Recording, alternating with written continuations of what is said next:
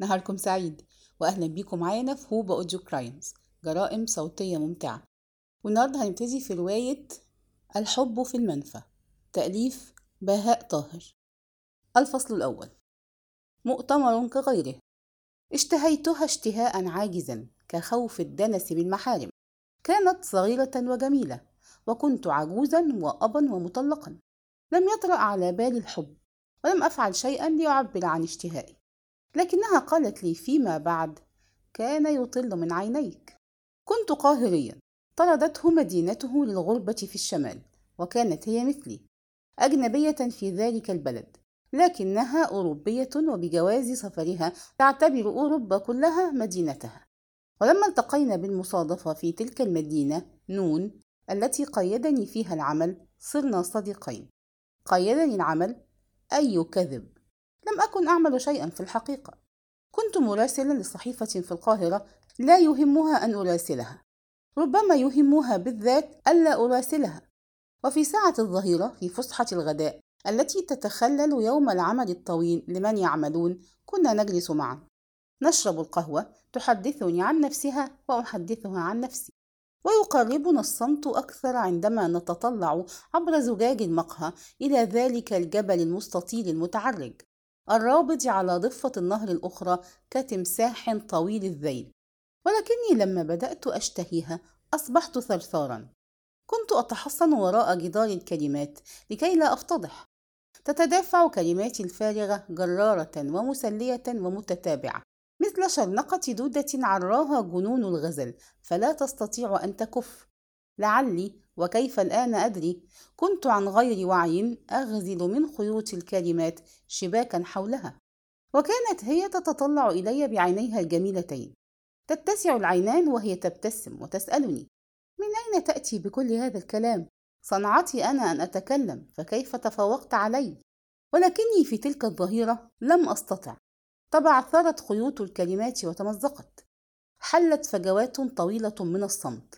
كنت أنظر خلالها ساهما إلى النهر وجلست هي منكبة على فنجان قهوتها الفارغ تديره في الطبق. لا أرى سوى هالة شعرها الكثيف وأنفها البارز المستقيم وكانت ترفع رأسها فجأة تنظر إلي حين أسكت وتقول أكمل أكمل ولكن الكلمات لا تكتمل. وخارج المقهى سرنا إلى حيث أركن سيارتي. سآخذها مثل كل يوم حتى باب المكتب الذي تعمل به. أتركها وأتظاهر أنا أيضا أني ذاهب إلى عمل. ولما وصلنا إلى السيارة قالت أريد أن نمشي قليلا. هل لديك مانع؟ مشت بجانبي بطيئة على غير عادتها.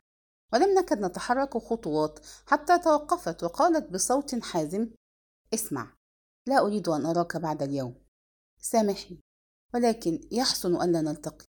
أظن أني أحببتك وأنا لا أريد ذلك. لا أريده بعد كل ما رأيته في هذه الدنيا. وكنت أعرف ما رأته في هذه الدنيا. فسكت لحظة وقلت كما تشائين. وراقبتها وهي تبتعد عني بخطوات مسرعة ولكن تلك لم تكن هي البداية. في البدء كان كل شيء يختلف. يومها ترددت كثيرا في الذهاب إلى ذلك المؤتمر الصحفي. كنت أعرف سلفا أن كلاما سيقال لو أرسلته فلن تنشره الصحيفة في القاهرة ولو نشرته فسوف تختصره وتخففه.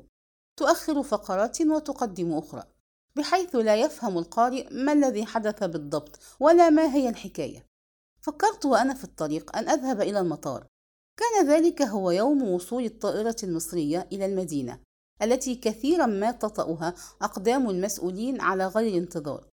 ربما يصل أحد الوزراء ويقول تصريحات تسعد رئيس التحرير.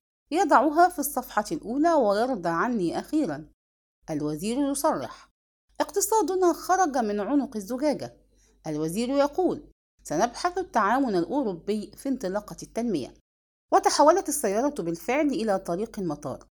يرتاح رئيس التحرير جدا إلى انطلاقة التنمية هذه.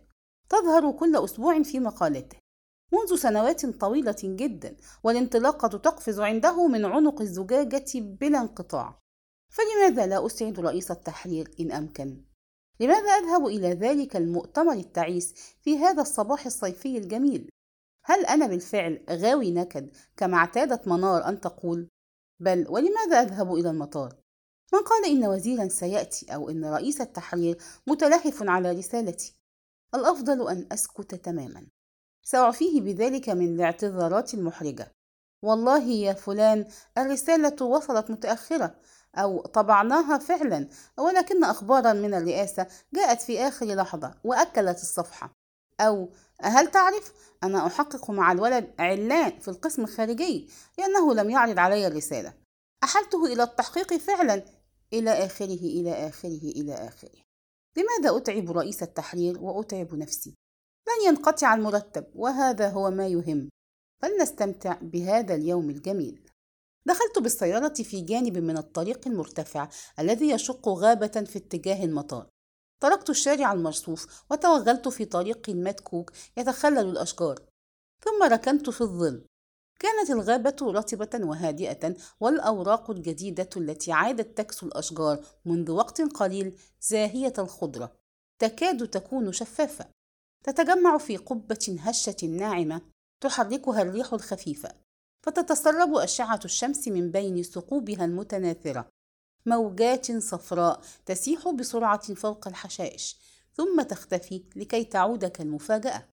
وكانت تلك الموجات المتتابعة تثير في مرورها الزهور البرية الصغيرة الصفراء والبيضاء تزخرف الأرض في الصيف. في المرة الأولى التي سافرنا فيها إلى الخارج في رحلة الأسبوع السياحية إلى بلغاريا بهرتني تلك الزخرفة المنمنمة في الأرض مثلما بهرت منار. سألتني ونحن في الغابة ممنوع أن نقطفها؟ قلت لا أظن. فراحت تجمع باقة منها وهي تنسق الألوان. ولما انتهت نظرت إلى الزهور بين يديها وقالت وفي صوتها خيبة أمل ولكنها كانت جميلة في الأرض. وبالفعل كانت الزهور الصغيرة قد ماتت للتو. طوت ريقاتها فوق قلوبها الدائرية الصفراء وتهدلت سيقانها النحيلة على جانبي يدها. وقلت لها أعتقد أن هذه الزهور البرية لا تعيش إلا في الأرض. ثم أمسكت الباقة الزاوية ورميتها بعيدا مستبقيا زهرة واحدة صفراء أكبر من الأخريات. ظلت متماسكة ومشرعة الأوراق. ورشقتها في شعر منار وأنا أقول كم أنت جميلة هكذا. وكانت بالفعل جميلة بتلك الزهرة في شعرها الأسود. فقبلتها وعدنا نضحك من جديد. سعيدين كما كنا من قبل. لأننا لأول مرة نتمشى وسط غابة خضراء لا يحدها البصر. ولكن في المساء ونحن في الفندق كان لابد أن أدفع الثمن. في أي مكان غريب من عقلها كانت تحتفظ بتلك الأشياء الصغيرة. تلك الأشياء التي كنت أنساها في لحظتها وأية قدرة تلك على توليد المعاني التي لا تخطر على بال توجست ليلتها حين سألتني شبه مازحة هل جئت حضرتك إلى أوروبا قبل ذلك من ورائي؟ لكني جريت لهجتها وأنا أقول بالطبع مرات عديدة في مهام سرية لماذا تسألين؟ فقالت كيف عرفت حضرتك أن هذه الزهور لا تعيش إلا في الأرض؟ لزمت الصمت ولكن ذلك لم ينفع أيضا تحولت لهجة المزاح إلى نوع من الاستنكار الخفيف وهي تقول ثم ما هذه الطريقة التي تتعامل بها مع الناس هنا؟ أية طريقة؟ هذا التهذيب المبالغ فيه مع عمال الفندق والمطعم والمحلات ومع الناس عموما أنت عندك عقدة الخواجة ولكن هل لاحظت يا منار أنني أتعامل مع الناس في مصر بطريقة مختلفة؟ مطت شفتيها وأخذت تهز رأسها لليمين واليسار وكأنها تصدر الحكم بعد ترو وهي تقول لا ولكن هنا ألاحظ أن الجرعة أكبر حبتين أكثر من اللازم إنها عقدة الخواجة. هممت أن أرد ولكني تراجعت وقلت ربما يكون الحق معك سأراجع نفسي. وكنت قد تعلمت منذ زمن طويل أن أداري غضباتها الصغيرة الخفية. لابد أنها هي أيضا كانت تداري غضباتي الصغيرة الخفية لم تكن المشكلة في تلك الزهور البرية فما هي بالضبط؟ هل كان هناك خطأ منذ البداية؟ ما هو؟ كل ما أذكره أني أحببتها وأنها قالت إنها تحبني أقصد لابد أنها أحبتني فعلا في وقت ما وإلا فلما تزوجنا كنت أفقر واحد بين المحررين الذين تمنوا الزواج منها لما جاءت لتعمل معنا في الصحيفة. أثرني مثل الجميع وجهها البشوش بابتسامتها الدائمة وطريقتها الصريحة في الكلام معي. تحدق مباشرة في عيني من تحدثه. أثرتني أكثر من غيري واعتدت أن أبذل جهدا كبيرا لكي أكلمها بطريقة عادية مثلما أكلم بقية المحررات. أحرص دائما أن أحول نظري في اتجاه غير الذي تجلس فيه في صالة التحرير الواسعة وكانت هي التي بدأت تقطع المسافة بين مكتبها إلى مكتبي لكي تستشيرني كزميل أقدم في موضوع تكتبه أو لكي ألقي نظرة على الموضوع قبل أن تقدمه للمطبعة ثم بدأت تحدثني عن مشاكلها في البيت يلحون عليها أن تتزوج ويعرضونها على الخطاب كما لو كانت سلعة. لن تتزوج هي أبدا بهذه الطريقة. ستختار بنفسها. لماذا يكون الاختيار من حق الرجل وحده؟ أخافني كلامها. قلت لنفسي لن تكون صريحة معي إلى هذا الحد لو كنت أنا الذي اختارته ولكني حاولت وتقدمت. وقالت لي وهي تضحك ونحن نمشي بيدين متشابكتين في طريق الكورنيش. ماما قالت ألم تجدي غير هذا الصحفي المفلس؟ تتركين من أجله الضابط والدكتور؟ وأدهشتني منار حين قالت بفخر وهي تضغط على يدي. معنى هذا أن ماما تحبك وأنها توافق عليك. قبل وقت طويل أدركت أن ماما هي الأهم. كانت تشعر بنوع من العار في حضور أبيها الذي أحببته أنا من أول لحظة لبساطته وطيبته. ولكن منار كانت تخجل حين يجلس معنا ونحن مخطوبان في غرفة الجلوس بالبيجامة أو بالجلباب. ويتحدث بفخر عن إشادة رئيسه في العمل بالأسلوب الذي كتب به المذكرة اليوم. أو حين يحكي كيف اشترى بطيخة وهو عائد من المكتب بعد أن أقسم له البائع أنها شيليان. ولكن عندما فتحها في البيت وجدها بيضاء من غير سوء فنزل من فوره وردها إلى البائع الكذاب لأنه لا يترك حقه ولا يسمح لأحد بأن يضحك عليه. وكان وجه منار يتدرج عندما يحكي هذه القصص. وألاحظ نظرة التأنيب في عيني أمها دون كلام. ولكن بعد أن تزوجنا لم تكن أمها تبالي بأن تعنفه أمامي.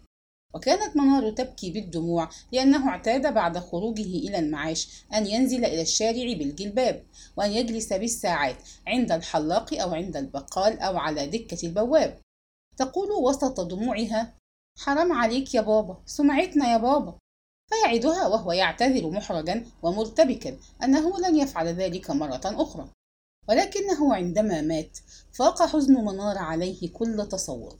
ظلت تبكيه شهورا طويلة وتناجيه طول الوقت كأنه جالس بيننا. تسأله كيف حاله هناك؟ لماذا تركها؟ ألا يشتاق إليها؟ وكنت أسأل نفسي إن لم يكن هناك إلى جانب الحزن نوع من تأنيب الضمير؟ وأكد ما جاء بعد ذلك ما كنت أشك فيه. بالتدريج بدأت تتحدث عن أبيها على أنه كان موظفا كبيرا قوي الشخصية يهابه الجميع بسبب حزمه وشدته في الحق رغم أنه لم يكن يؤذي أحدا. وأخذت هي نفسها بعد مرور السنين تقتنع بذلك وتطالبني في بعض الأحيان أن أكون حازما مثل أبيها.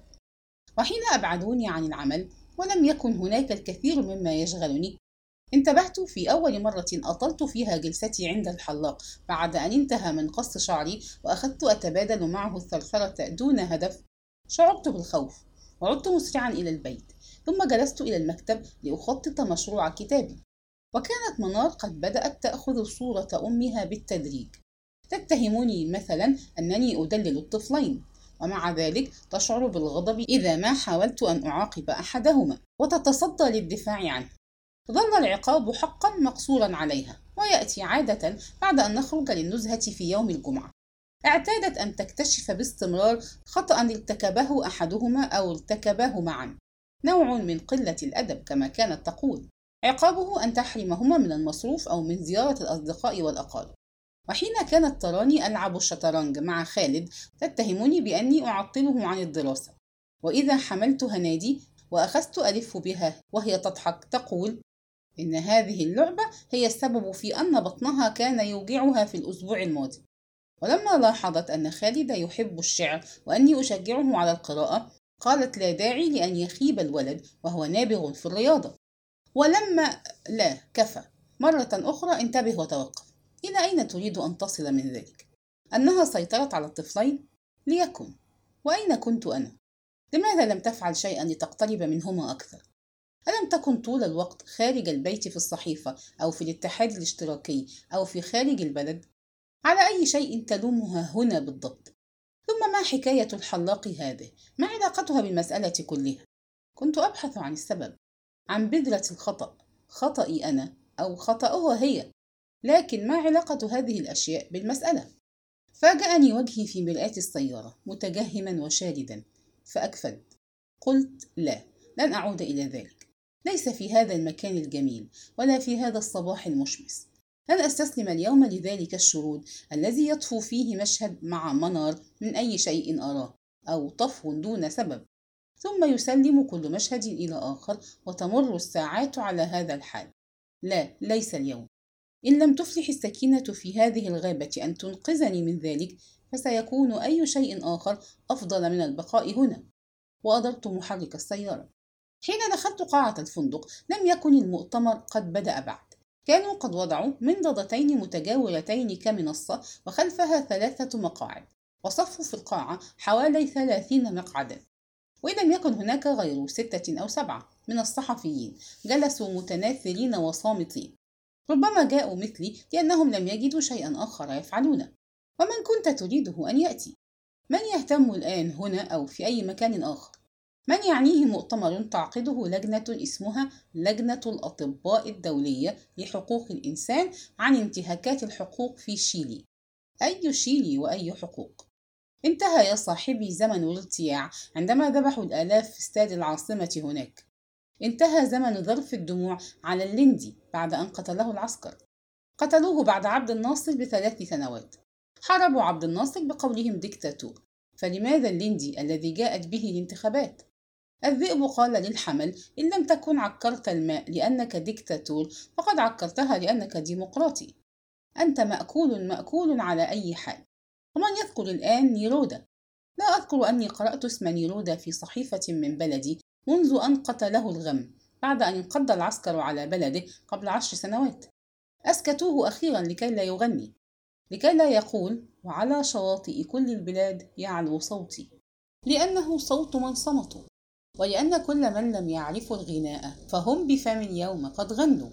زمان أيام الشباب كنت أقرأ أشعار نيرودا في صحفنا اليومية حتى في الصحيفة المسائية. أيام كانت الصحف تقول إن انتصار الناس في أي بلد يعني الحرية لنا. أيام بكينا على نكروما وعلى لمبوبا أيام كان رجل القاهرة يغني لبورسعيد والجزائر والملايو وشعوب كالبشائر تنبت الأزهار من قلب المجازر. نعم لا أقل من الأزهار من قلب المجازر أذكر أيامها صديقا كانت تلمع في عينيه دموع حين يقرأ علينا قصيدة. الأطفال في بلدي يموتون جوعا والأسماك في البحر تشرب القهوة. الآن لا يبكي على هذا أحد. لا يبكي أحد لأن سادة دنيانا يغرقون البن في البحر أو يهشمون جبال البيض. الناس الآن أعقل العواطف الآن أهدأ الدموع الآن لا تنزل إلا من إدمان النظر للتلفزيون. بما في ذلك دموعك أنت أيها المنافق. أنت ولجنة أطبائك الدولية. كان في يدي كتيب أخذته اعتباطا من بين عدة كتيبات موضوعة على منضدة في مدخل القاعة. رحت أقلب الصفحات. المنصة لا تزال خالية. مرت عيني على سطور في الصفحة المفتوحة من الكتيب. أما طرق التعذيب في سجون شيلي فهي نفسها التي وصفتها اللجنة في نشراتها السابقة عن ذلك البلد وعن بلاد أخرى في أمريكا اللاتينية وبقية القارات.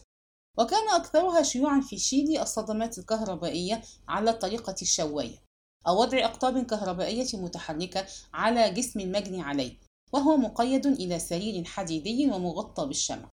وتحدث الصدمات بهذه الطريقة آلاما قاسية جدا في العضلات والأعصاب. تستمر آثارها لعدة سنين.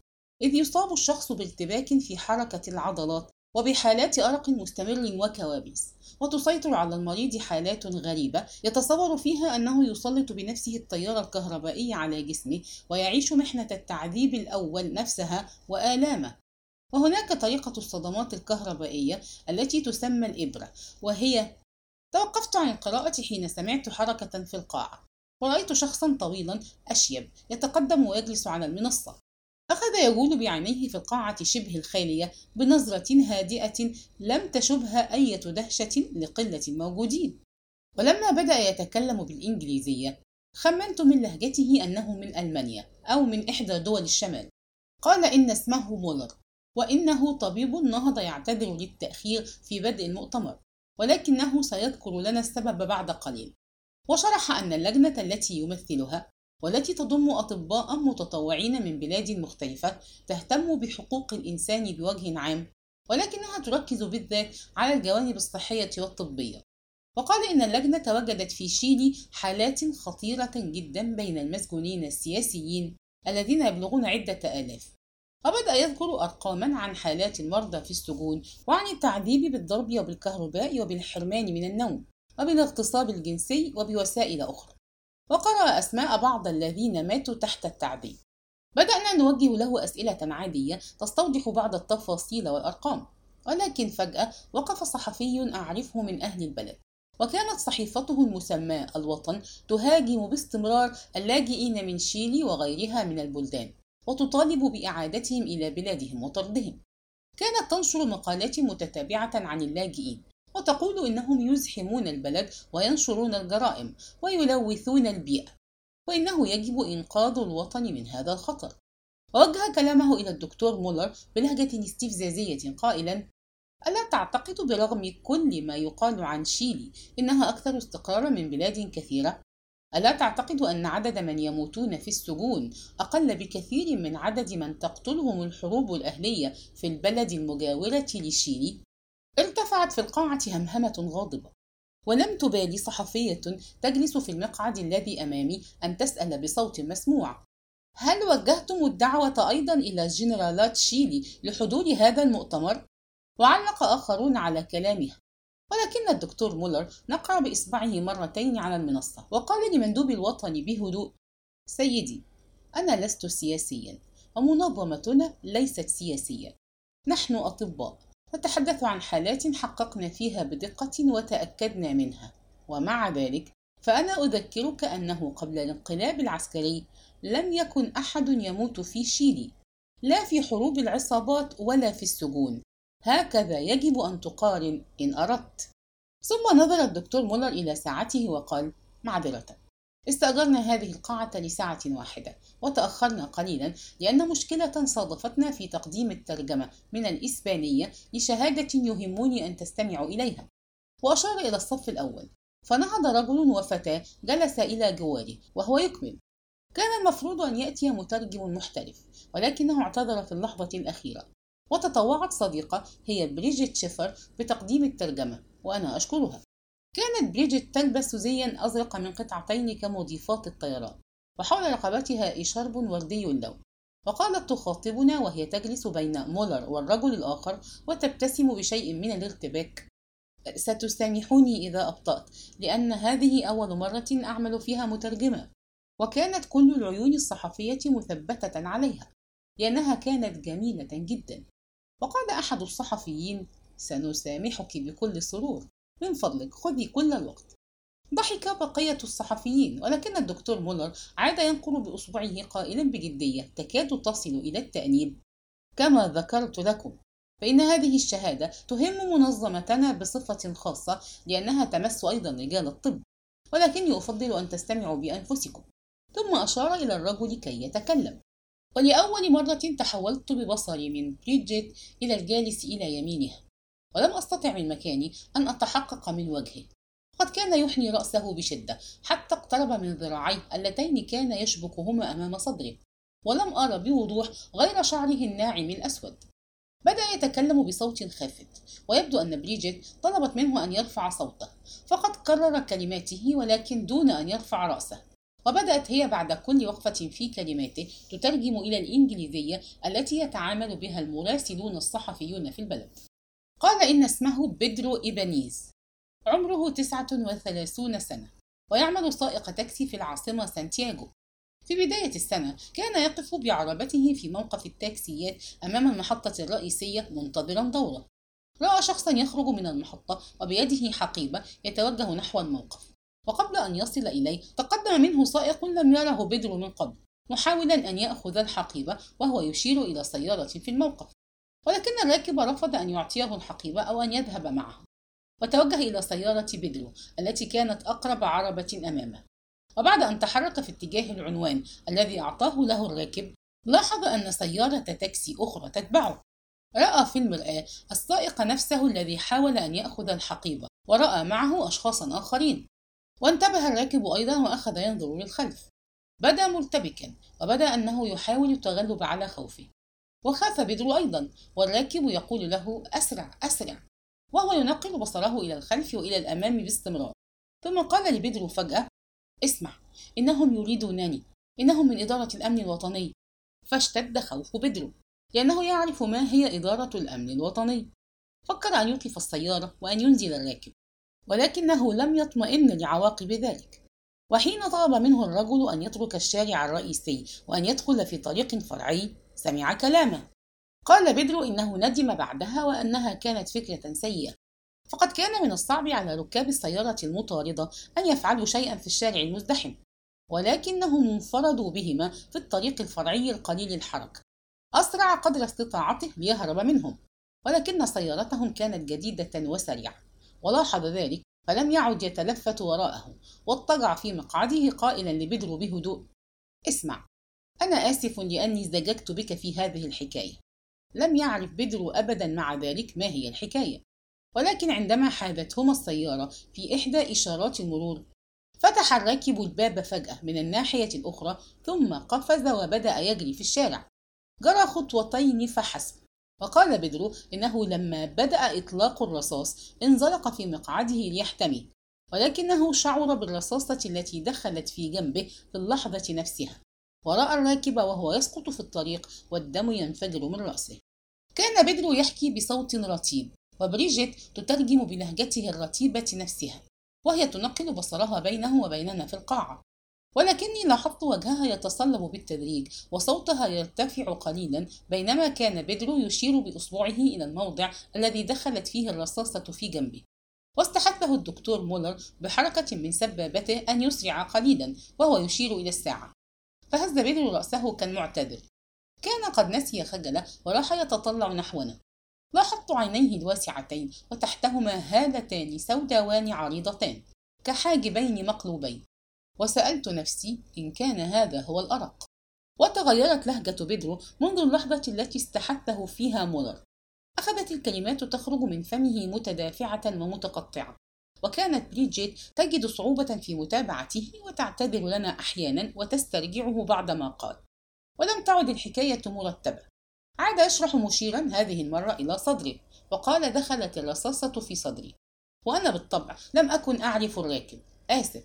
أقصد أن الرصاصة دخلت في جنبي واستقرت في صدري كما قالوا في المستشفى في هذا المكان. ولكن أنا لم أرى هذا الرجل قبل أن يركب التاكسي وأعتقد أنه مات. لا أنا متأكد أنه مات. لأنني رأيت الدم بعيني ورأيت أجزاء من مخه على الرصيف قبل أن أفقد الوعي. ولما سألني الضابط في المستشفى كنت أشعر بعطش شديد ثم هززت إصبعي هكذا لا أعرفه. فنزع الضابط من ذراعي حقنة الدم الذي كانوا ينقلونه ونزع أنبوب الأكسجين من أنفي. قال الضابط سأتركك تموت لأنك صديق كابتيلو. لماذا اختارك بالذات من بين سائق التاكسي؟ طبعا كان الطبيب واقفا لما حدث ذلك والضابط كان من الأمن الوطني. وبعد أن انتزع أنبوب الأكسجين بدأت بالفعل أموت. أقصد ضاع النفس تماما. وكانت هذه أول مرة أسمع فيها اسم كابتيلو. لم أسمع باسمه ولم يسمع أخي باسمه. وحين حاولت أن أقول هذا للضابط اندفع دم كثير من فمي وفقدت الوعي مرة أخرى. ولكن في اليوم التالي بدأ استجوابي أيضا حين أفقت. كانوا في ذلك اليوم ثلاثة من إدارة الأمن الوطني. وسألوني عن أسرتي. هل نحن اشتراكيون؟ هل نحن من حزب الليندي؟ أنا في الأصل من الريف. ولكننا حتى لم نأخذ أرضا عندما وزعوا أراضي الأغنياء على الفلاحين في الريف. لا أنا ولا أخي. لهذا لم يحدث لنا شيء عندما رجع الأغنياء بعد الانقلاب واستردوا أرضهم. أقصد لم ندخل السجن مع الفلاحين الذين كانوا قد أخذوا الأرض. ولكني لم أستطع أن أقول ذلك. لم أستطع أن أرد. كنت متعبا جدا. فمد واحد من الضباط يده وأغلق أسطوانة الأكسجين وشعرت مرة أخرى بالدم في حلقي وفي فمي. أسمع غرغرته في حلقي ولكني لا أستطيع أن ألفظه من فمي.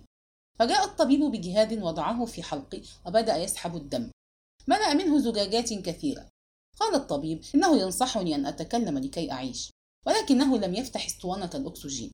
كل ما قاله للضابط هو إنني لابد أن أتكلم. وبسط بدر يديه أمامه وقال لنا نحن الصحفيين في القاعة بصوت مرتفع وعينين متسعتين. كيف يمكن للإنسان أن يتكلم دون أكسجين؟ ضحك مراسل صحيفة الوطن وتطلع نحوه بقية الصحفيين في غضب وقال له أحدهم ولكنه ظل ينظر أمامه دون مبالاة ودون أن يلتفت إلى أحد. وأحس بدر أنه ارتكب غلطة غير محددة فزاد ارتباكه وتشتته وعاد يحكي محني الرأس. أظن هذا في اليوم الثالث. لا في اليوم الرابع. عندما جاءوا بأخي فريدي وقالوا إنهم اكتشفوا أن فريدي اشتراكي وأنني كذاب. هل قلت إن أخي طالب في الجامعة؟ صرخوا في وجهي. لابد أن تقول كل ما تعرفه عن كابتيلو. ولكن إذا لم أكن أعرف كابتيلو فماذا يمكن أن أقول عنه؟ يومها أيضا لم أكن أقدر على الحركة. ورأيتهم وأنا راقد على سريري يخلعون ملابس فريدي. رأيتهم يضعون منشفة كبيرة في فمه أوثقوه من قدميه ومعصميه على سرير معدني بجوار سريري. كل ما كنت أستطيع أن أحركه هو عيني. وصرخت أقول فريدي لا يعرف كابتيلو وأنا لا أعرف كابتيلو صرخت ولكن لم يكن يخرج من فمي أي صوت. رأيتهم يضعون على جسم فريدي الأشياء الكهربائية. ووضع الطبيب سماعته على صدر فريدي لحظة ثم هز رأسه للضابط وانسحب. ولكن الطبيب ظل واقفا لما شغلوا الكهرباء. وسمعت شهقة فريدي برغم المنشفة التي في فمه. ورأيت جسمه العالي يرتفع عاليا ومقوسا ومتسودا حتى تحرك معه السرير كله. واستطعت لحظتها أن أتكلم. فقلت ولكننا نحن في المؤتمر لم نستطع أن نعرف ما الذي قاله بدر إبانيز فجأة توقفت بريجيت شفر عن ترجمتها السريعة اللاهثة. فجأة ظلت تتطلع إلينا وقد اتسعت عيناها واستطال وجهها بينما راحت شفتاها ترتجفان وفي البدء لم يلاحظ بدر الذي كان يتكلم خافض الرأس ووصل الحديث بإسبانيته المتوترة. ولم أميز من أقواله غير كلمات فريدي إدارة الأمن الوطني كابتيلو الطبيب. بينما ظلت بريدجيت تحدق فينا وهي تزم شفتيها. كانتا تنفرجان بالرغم منها فتزمهما من جديد. لم تبكي ولم يصدر عنها أي صوت. فقط أخذت تتطلع إلينا بعينيها الواسعتين الزرقاوين وأخيرا أحس بدر أيضا بالصمت. فرفع عينيه المحفوفتين بهلالين أسودين. كان دكتور مولر ينظر إليها أيضا من الناحية الأخرى من المنضدة. فمد يده ووضعها على يدها المستندة إلى المنصة. غير أنها انتزعت تلك اليد بسرعة كأنها لدغت. وغمغمت شيئا لم أتبينه وهي تنهض وتبتعد في خطوات مسرعة ثم اختفت في ممر مواجه لنا. ظل مولر يتابعها ببصره للحظة ثم التفت نحونا وقال معذرة. انتهى الوقت المسموح به للمؤتمر على أي حال. كل ما أستطيع أن أقوله هو أن لجنتنا حققت في الواقعة وتأكدت من كل تفاصيلها. استطاع بيدرو أن يهرب من المستشفى بعد بضعة أسابيع وساعده أصدقاء على الهرب إلى خارج شيلي. ثم عولج في كندا من مضاعفات خطيرة أصابت صدره بسبب الرصاصة والتعذيب. أما شقيقه الطالب فريدي أو الفيليو إيبانيز فقد مات تحت التعذيب. كل التفاصيل تجدونها في النشرات الموجودة عند مدخل القاعة. ونشكر لكم أي تعاون معنا إذا نشرتم عن هذه الوقائع. وقامت الصحفية التي أمامي لتلتقط صورة مع بدرو الذي كان ينظر إلى الطبيب وإلينا بشيء من الحيرة والخجل. وبعد أن أخذت الصورة جلست وهي تقول بصوت مرتفع لعنة الله على هذه المهنة. ورد برنر الصحفي الذي يجلس في الطرف البعيد من القاعة وهو يقوم من مقعده. أية مهنة الصحافة أو إدارة الأمن الوطني أو الطب أو الكهرباء أو قيادة التاكسي. ثم ركب المقعد المعدني بقدمه وقال أم هذا العالم؟ واستمر صليل المقعد لثوان ثم اختفى. وهنا نكون قد وصلنا إلى نهاية الفصل الأول من رواية الحب في المنفى وإلى لقاء قريب مع الجزء القادم.